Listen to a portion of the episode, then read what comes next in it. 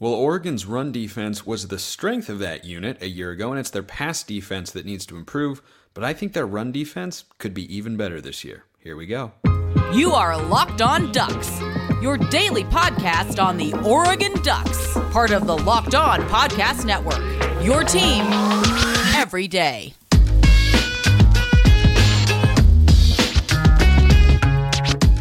Yes, it is that time once again for Locked On Ducks. I'm your host, Spencer McLaughlin. Thank you so much for making this your first listen or your first view of the day. Part of the Locked On Podcast Network, your team every day, and your number one source to stay up to date with the Ducks. If you have not already, like, comment, subscribe, please, and thank you wherever you listen to or watch this show. Rate, review us as well on Apple Podcasts if you'd be so kind. We've got plenty to get to. Strength of the Pac 12, the Arizona State game, a little Oregon basketball later in in the show. Just a quick note on Dana Altman, but we start with the run defense this year because that was the only real strength. I, I know the Oregon State game happened, it was a one off, but overall, Oregon's run defense last year was good enough for the unit as a whole to be really, really good. They allowed 125 rushing yards per game. That was fourth in the Pac 12. They're basically the same as uh, UCLA. The top two were Utah and Oregon State, who were both under 115 yards allowed per game. I believe that Oregon can get into that sort of range, right? Allowing under 120 rushing yards per game on the season I think would be outstanding, would show tangible progress. And I even believe that that's possible given the personnel they have and the personnel that they have coming back on that side, especially when you factor in that this is going to be year two of Dan Lanning and Tosh Lupoi. They've brought in a bunch of players and all that sort of good stuff. And by the way, I realize I just forgot that this episode is brought to you by Bird Dogs. Go to birddogs.com slash college. And when you enter promo code college, they'll throw in a free custom Bird Dogs Yeti style tumbler with every order. But I like where the defense is at from, from a run standpoint because I saw it a year ago and I thought it was really good. This all stems from a question from Matt, by the way. If you ever want to be a part of the mailbag, YouTube comments, Twitter at smalls underscore 55 or at locked on ducks. You hop in there, shoot me a question, get it answered here on the show. Mailbag is absolutely chock full, and I am here for it. It's making the summer months go by pretty quickly. I mean, June is, you know, the first of the three official summer months, but the off season goes by a lot quicker when I have this stuff uh, to to get me through because I love answering your guys' questions, engaging, and all that sort of stuff. It's really fun for me. It seems to be fun for you as well. So let's keep it rolling. This from Matt. Are we underrating our run defense as a possible weakness heading into 2023? Feels like there's less size and depth for interior defensive line and linebacker. Are we also not considering the impact Noah Sewell had on the run defense as well? So, to your first point here, Matt, I disagree. I think the depth on the interior of the defensive line and at the edge positions is going to be stronger than it was a season ago. You lose DJ Johnson, who was a third round NFL draft pick and was certainly, you know, a physical specimen, the likes of which you'd like to have at that spot all the time. But you have replaced him and Bradyn Swinson as kind of the other edge pieces there with Matayo Uiagalelei, who I think looks great and I'm super excited for and Jordan Burch. And then you have Mase Funa back from last year's team as well. Experienced guy, Holiday Bowl MVP. Hopefully he can capitalize on on that momentum and you know play that way throughout the course of the season. But he's been, you know, like a really, really solid player for the Ducks the last several years, and he's in that defensive line group. But I think if you're talking about the interior of the defensive line, Oregon is deeper this year than they were a season ago. And when I think about how a defense generally is going to stack up stopping the run, I'm looking at interior defensive linemen and linebackers. Doesn't mean that corners, safeties, and edge players don't factor into it, but if you're talking about what's primarily driving the bus for whether or not you're successful in that area of your defense, to me, the answer is interior defensive linemen who can get penetration, swallow up double teams, and linebackers who come up, fill holes, and make plays in the backfield. But the interior of the defensive line is getting not just a huge returner in Brandon Dorlus, who I think is going to play more on the interior than he did a year ago. I really feel like he's somebody who lined up at the edge position because Oregon didn't have other serviceable options out there. And Dorlus can be good, but he's not a pure edge player. When he goes to the NFL, and I think he'll be a solid player there, he will primarily play on the interior. You can line him up on the outside, right? That's part of his draft scouting profile I was looking at the other day. I think he's most effective with his hand movement and his size and his ability to to rip around guards. Um, I, I think that his array of kind of pass and you know run moves to get around those sorts of guys is really really most effective on the interior. So if he's in there, and then you bring back Popo Aumavae, who was a first team All Pac 12 guy a couple of years ago. Now, you don't know what he's going to be entirely coming off of the injury, but I really feel that if those are your top two, and then your next two are Casey Rogers and Sam Taimani, to me, that is a stronger four interior defensive linemen or a group of four interior defensive linemen, right? Which would be the two deep because it's four two five, two interior, and they, you know, mix up personnel and whatnot. But just talking about base personnel here, two defensive tackles, two edge players, and two linebackers up front.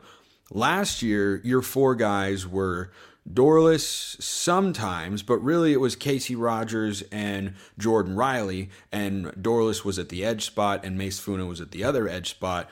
And then you had Sam Taimani, guys like Keyon Ware Hudson, maybe Jake Shipley every now and then. I think he played more uh, at the edge position. But when I look at the group we have this year, and obviously there are a couple holdovers with Dorlus and Casey Rogers, I think adding Popo into the mix and having Taimani maybe be the fourth guy who was a, who was a solid run stuffer, not a big pass rusher, but a solid run stuffer last year.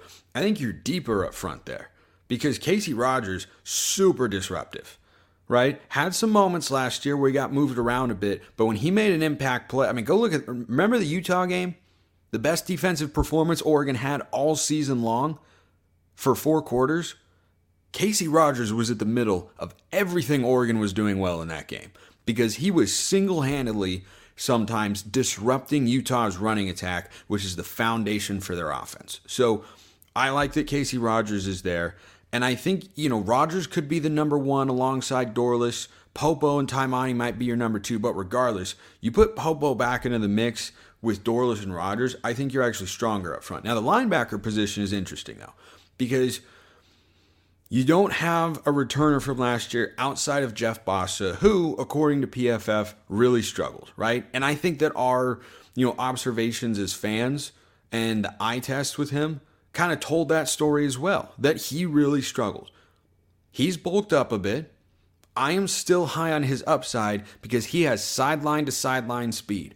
And though he hasn't flashed it as often as we would maybe like to have seen him done to this point, when he makes an impact play, to me, he is one of those guys where it looks different, right? Some guys, may, I think Bryan Addison falls into this conversation. Dorlus falls into or category. Dorlus falls into that category. And I think right now, amongst the returners, Bassa is the other one, where they have that explosiveness, that speed, that twitchiness, that it factor. I am a Jeffrey Bassa fan, even though PFF said he really struggled a year ago, and he certainly did. But you get year two in a defensive system, you get him another offseason to bulk up, and he still looks to have, based on what we saw in the spring game, that core speed that made him a four star prospect coming out of high school. So you have him as kind of your, your most important returner. But then the rest of the linebackers, I think, factor in in a positive way. And bird dogs can factor into your summer in a positive way if you go check them out because they make you look good, they make you feel good, and they make you do whatever you want that is a good time because their versatility is perhaps their best quality. Bird Dog stretch khaki shorts are designed to fit slimmer through the thigh and leg, giving you a truly sculpted look. Bird Dog shorts do the exact same thing as Lululemon, but they fit way better. You can wear them on the golf course. You could wear them at the pool. You could wear them at the lake. Wear them on a hike, on a walk, just hanging out in the backyard, at a barbecue, whatever you want. Go get your next pair. Go to birddogs.com slash locked on college. Enter promo code locked on college for a free Yeti style tumbler with your order. That's birddogs.com slash locked on college for a free Yeti style tumbler. You won't want to take your bird dogs off, so go get them and chill and have a fantastic summer. All right, there we go. We've got our second segment sip. That way, we don't get dry mouth, we don't get a sore throat, and we give you the best product possible. And I appreciate all of you out there being tuned in. So, moving to the linebackers here and kind of how they factor in to Oregon's run defense. I think when you look at, you know, what Bassa could do, he definitely needs to make that jump. But Justin Jacobs is a guy who's kind of like Justin Flowe. You know, you don't really know what he is because he hasn't hit his potential because of injuries at this point in his career. But that's the sort of guy that you bring in, I think, to be a starter right away. And I think if those are your top two, and then you're rotating in a guy like Jamal Hill, who I'm excited about, and then you have Connor Soelle coming over from Arizona State, you have Devon Jackson, who might be ready to contribute as a young player on this defense. I think you have a mix of speed and depth there that is sufficient to allow the linebackers to produce, produce at least the way they did a year ago. Because think about it like this your two primary linebackers last year were Noah Sewell and Jeffrey Bassa. Do we think Jeffrey Bassa is going to be a worse player this year than he was last year? No. So that means at at least one spot for our two our two starting linebackers, I can reasonably expect there to be greater overall production and high impact playmaking. Now at the other spot, Noah Sewell, to the to the next part of your question, Matt, he's tough to replace. And I know people were disappointed with him a year ago, might have been battling an injury from time to time, and guess what? He was still second team All Pac 12. Now, that is a tough thing to replace because he was a productive guy, he was a leader on the defense, he's an impact player, was a really, really good pass rusher. But last year, you know, actually did like solidly, but not as well as I think I'd expect them to defending the run. So if you have Justin Jacobs in there and you have Jamal Hill in there, who I I am really excited to watch Jamal Hill. You know, one one thing I would watch for at the linebacker position, I, I wouldn't be shocked if the first two linebackers, I'd be shocked if Jeff Bassa isn't a huge player on that defense this year. I would not be shocked if the first two linebackers to take the field come September 2nd, which is getting closer, by the way, against Portland State, are Justin Jacobs and Jamal Hill. Would, would, would not surprise me. I'm not predicting it. I'm just saying if that happens, I'd go, hmm, yeah, I could see it. I was really, really impressed with Jamal Hill, who himself is an experienced guy. Now he's learning a new position, but you know, his football instincts, his ability to tackle and cover, he's not learning all that sort of stuff, right? Like Devon Jackson, who, whose upside I'm really, really high on because of his speed, that's somebody who still has to learn coverage assignments, who has to learn gap discipline a little bit more, or you know what his best pass rushing moves are, or you know like, like there are a number of things he's got to learn. Jamal Hill doesn't have to learn any of that, and he and he's huge. I mean, he is bulked up in a big way. So I, I think that that group has got enough depth to at least be as productive as they were a season ago. And remember this: your three most played linebackers last year were Noah Sewell, who graded well according to PFF. Jeffrey Bassa, who did not, who I expect to be better, and Justin Flowe, who graded even worse than Jeffrey Bassa, who who did not know where he was supposed to be at any point in time. He was just a heat seeking missile looking for the football. But he missed assignments regularly, and that's why he wasn't able to see the field as much, and now he's off at Arizona. So when I think about the prospect of having Jamal Hill in there as kind of your your top three linebacker, as one of your top three linebackers, along with Bassa and Jacobs, I think the production could be there. Match that with a deeper defensive line, and this a long-winded way, as usual, of me saying I think Oregon's run defense can be at least as good, but frankly, I think they can be better, especially with the defensive line. And it's not just about those positions, right? The other two spots on the defensive line matter as well.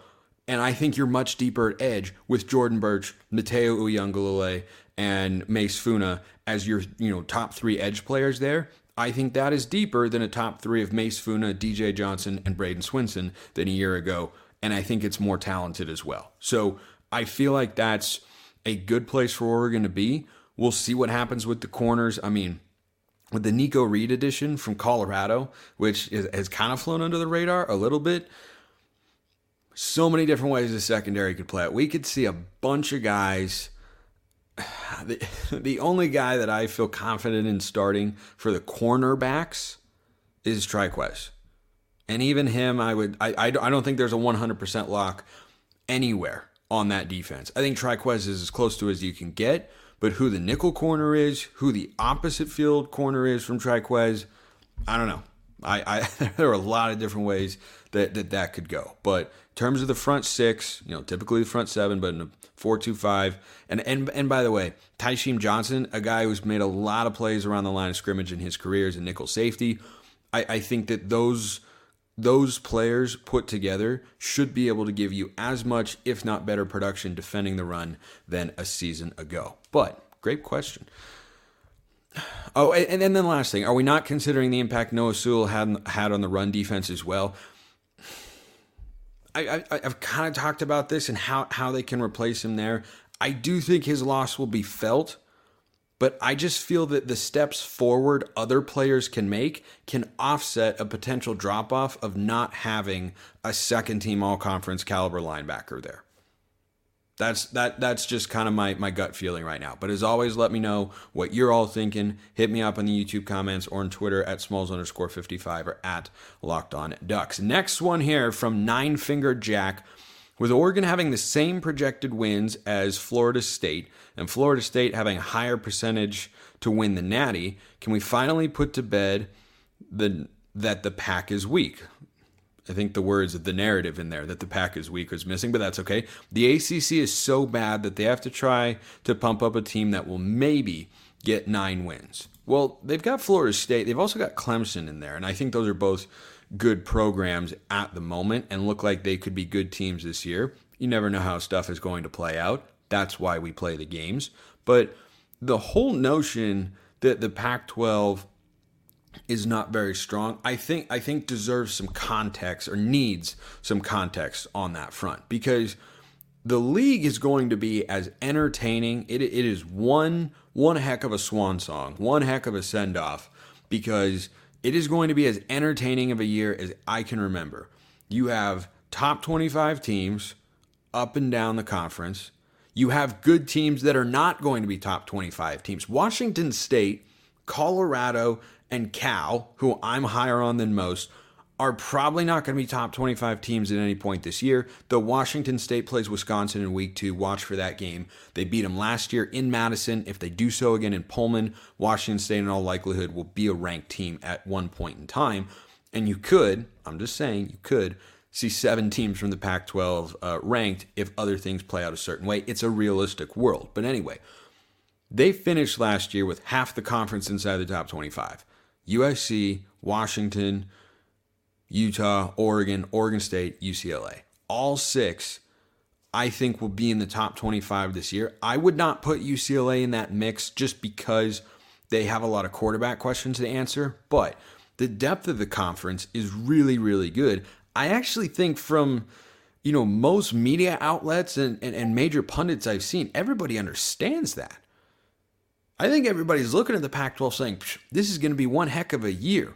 But here's the context that I feel that that conversation deserves. I do not expect a Pac 12 team to get into the college football playoff this year. It doesn't mean there aren't teams good enough to make the playoff. Oregon, at their best, was good enough to make the playoff a year ago. I think they are again this year. USC, at their best, can make the playoff. Utah, at their best, could make the playoff. Washington, at their best, could make the playoff. UCLA and Oregon State, who also have win totals of eight and a half, maybe, but I need to see a couple things first before I could get aboard that train, but it's feasible, right? So those are kind of your six conference contenders. And if any one of them has a one loss season, they'll probably find themselves in the four team college football playoff this year. But what the Pac 12 has kind of overlooks what it lacks. They have a bunch of really good teams. They have a depth of really good teams. It's going to make for a great product, but they don't have a dominant team. That is what the conference is missing. And you could make the argument that USC, Washington, or Oregon could be a dominant team if the chips fall the right way this year. I don't see that being the case. My best guess right now, barring a lot of changes or injuries or something, is the Pac 12 does what it has always done, and that's in a nine team or in a nine game conference schedule, cannibalize itself to stay out of the college football playoff because I think all of those teams are really good, but I don't think there's a dominant team in there. And that's usually what you need in the four team era or the 14 playoff era. That's what you need to get in there is a team that is either having it all go their way, like TCU, or a dominant team. There have been very few teams, I, I think, that have gotten into the playoff that you look back and say, ah, they were good, but they weren't that good. You know, Ohio State got in a year ago. They were 11 and 1. That's a dominant team. Michigan got in a year ago. They were 13 and 0. It's a dominant team. TCU was 12 and 1. They weren't dominant per se, but they were dominant with regards to their season. I could see a Pac 12 school doing that, having a TCU type season, but the Georgias, the Alabamas, LSUs of the world that we've seen come through the playoff, the Clemsons as well, who have been in there and have just kind of been in the college football playoff hunt from the season's outset and then ended up making it in. I think they've all been dominant teams. And I, I don't think the Pac 12 has one that is so far above another that we could see that play out. It's going to be an awesome season. I mean, we're going to have big games, big stages, great quarterback play, big coaching names. Last year, the conference for you know as as as we know it at this point in time, I think it's all wildly wildly entertaining stuff. But I think the narrative around the Pac-12 right now is correct. Generally speaking, from you know my uh, consumption of of other media outlets and people who talk about college football, it's been that the Pac-12 is really really good, but are they going to be able to get a team in the playoff? Kind of seems like there are too many good teams out there, but it should be the most competitive conference in the country if you're talking about a conference championship because they do have the most teams with an over under preseason win duel, according to FanDuel, of at least eight games of anybody in the country. That includes the Big Ten and the SEC. The Big Ten and the SEC, and, and this is the difference. Those conferences have dominant teams and programs right now. The Pac 12 has a bunch of really good ones. That's why we haven't been able to get uh, a team into the playoff as a conference. But great question there. Uh, next one from the Brewing PNW Adventurer. Boy, that is a, I love that name. He says, Hey, Spencer, that's me. How big of a game will this next year's game against ASU be, do you think? Could this potentially become a new rivalry between the two teams due to the past history Dillingham has with the Ducks? Keep up the awesome show and go Ducks. So, this year, I think the stakes, it's going to be like 2019. ASU is in a rebuilding phase. They weren't necessarily in 2019 because Herm Edwards had been there already, but this year, Arizona State is working to kind of rebuild. They might be asking quarterback questions because we play them later in the season, right? It's in November. So that's going to be a time where I'm wondering right now for ASU is Drew Pyne the starter still? Or are they moving on to Jaden Rashada, the four star freshman, and trying to develop him like we did with Justin Herbert in 2016? So I think whether or not there are big stakes in that individual game will depend entirely on the Ducks, right? At that point, let me pull up Oregon's schedule real quick at that point in time, right, that is game number 11 in the season. So we will have 10 games under our belt. We'll be off the big home game showdown with USC at Autzen Stadium. So are we going into that game 9 and 1 like we did in 2019? Are we going into that game 7 and 3? Are we going into that game 6 and 4? Are we going into that game 8 and 2? I don't know, right? Are we still alive for a playoff spot? Won't know. So I think for this year's game, it'll depend on Oregon in terms of how big it'll feel. As to the rivalry component, I don't expect it to be too much.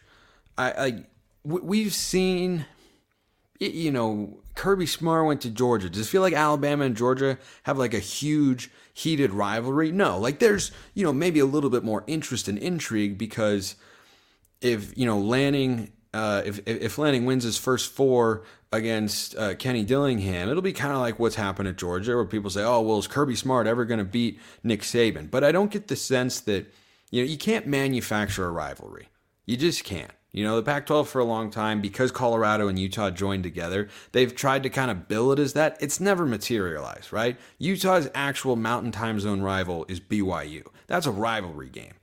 And I don't think there's enough animosity that could form between now or really in the next several years between Oregon and Arizona State. It's just a game that you want to win because you want to win every single game, of course. But I, I don't I don't see that developing into, you know, oh man, we want to stick it to Dillingham, or uh, Lanning just wants to absolutely take it to his old OC and say, screw you for leaving. I, I don't think there's anything like that. Every coach in the industry understands that movement is a part of it. And I doubt Lanning brought Dillingham over to be his OC without thinking in the back of his mind, this guy's 32 years old. He's about to be an offensive coordinator. He's probably going to want to be a head coach one day. Heck, I, I bet you he's thought that about Will Stein, and we might have to talk about that one day on the show. But I don't, I don't think that that's you know becoming anything, and I, I don't think barring you know something happening in the game this year that that it ever really could. Wanted to close with a quick basketball thing there because I know that some Oregon basketball fans out there are not particularly high on Dana Altman. I, I'm not in that camp, though I do think there is some level of uh, pressure on him this year to get back to the NCAA tournament, given the talented team that he does have. But for anyone who is of the belief that that Dana Altman has, you know, slowed, I just realized that our football and men's basketball coaches' first names start with the sta- the same three letters. Anyway, that's that's what we talk about here on this show. But uh, we also like talking about whether or not you know Altman appears to still have kind of the chops, the ability to compete in this uh, you know new world of college basketball.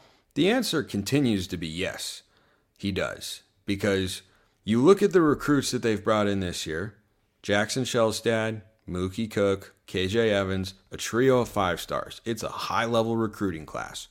And according to 24 7 High School Sports, separate from 24 7 Sports, uh, they're, they're their own entity whatnot, they said that uh, 2024 five star Cam Scott took an official visit to Oregon and Dana Altman last, last weekend, per his Instagram. Scott is an athletic wing prospect with good bounce and burst and an excellent feel for the game. He was named as the co MVP of the Pangos All American camp yesterday. He's the number 20 overall recruit in the 2024 cycle. So, the, the, this whole idea that you know the game is kind of passing Dana by, I don't see that playing out.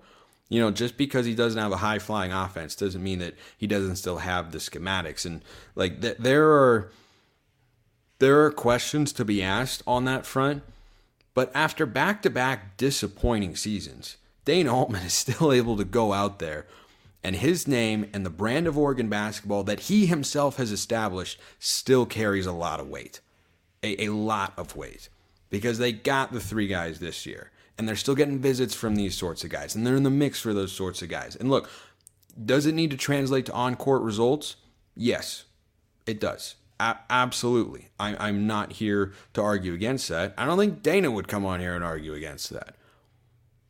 But if you're frustrated with him and think, oh, I think he's losing his touch and such, from a recruiting standpoint, that's not the case. And we know recruiting is more than half the battle in college sports. And Dana still being able to do that should instill some confidence in Oregon fans that he still has plenty left in the tank at this point in time. I do think, however, conversations could be had, not necessarily would be, but could be had if he misses the NCAA tournament again this year. That was a nice, tight, clean, jam packed show. Felt good about that one. Hope you enjoyed it. Appreciate everyone listening. Have a wonderful rest of your day. Back with you tomorrow. And until then, go Ducks.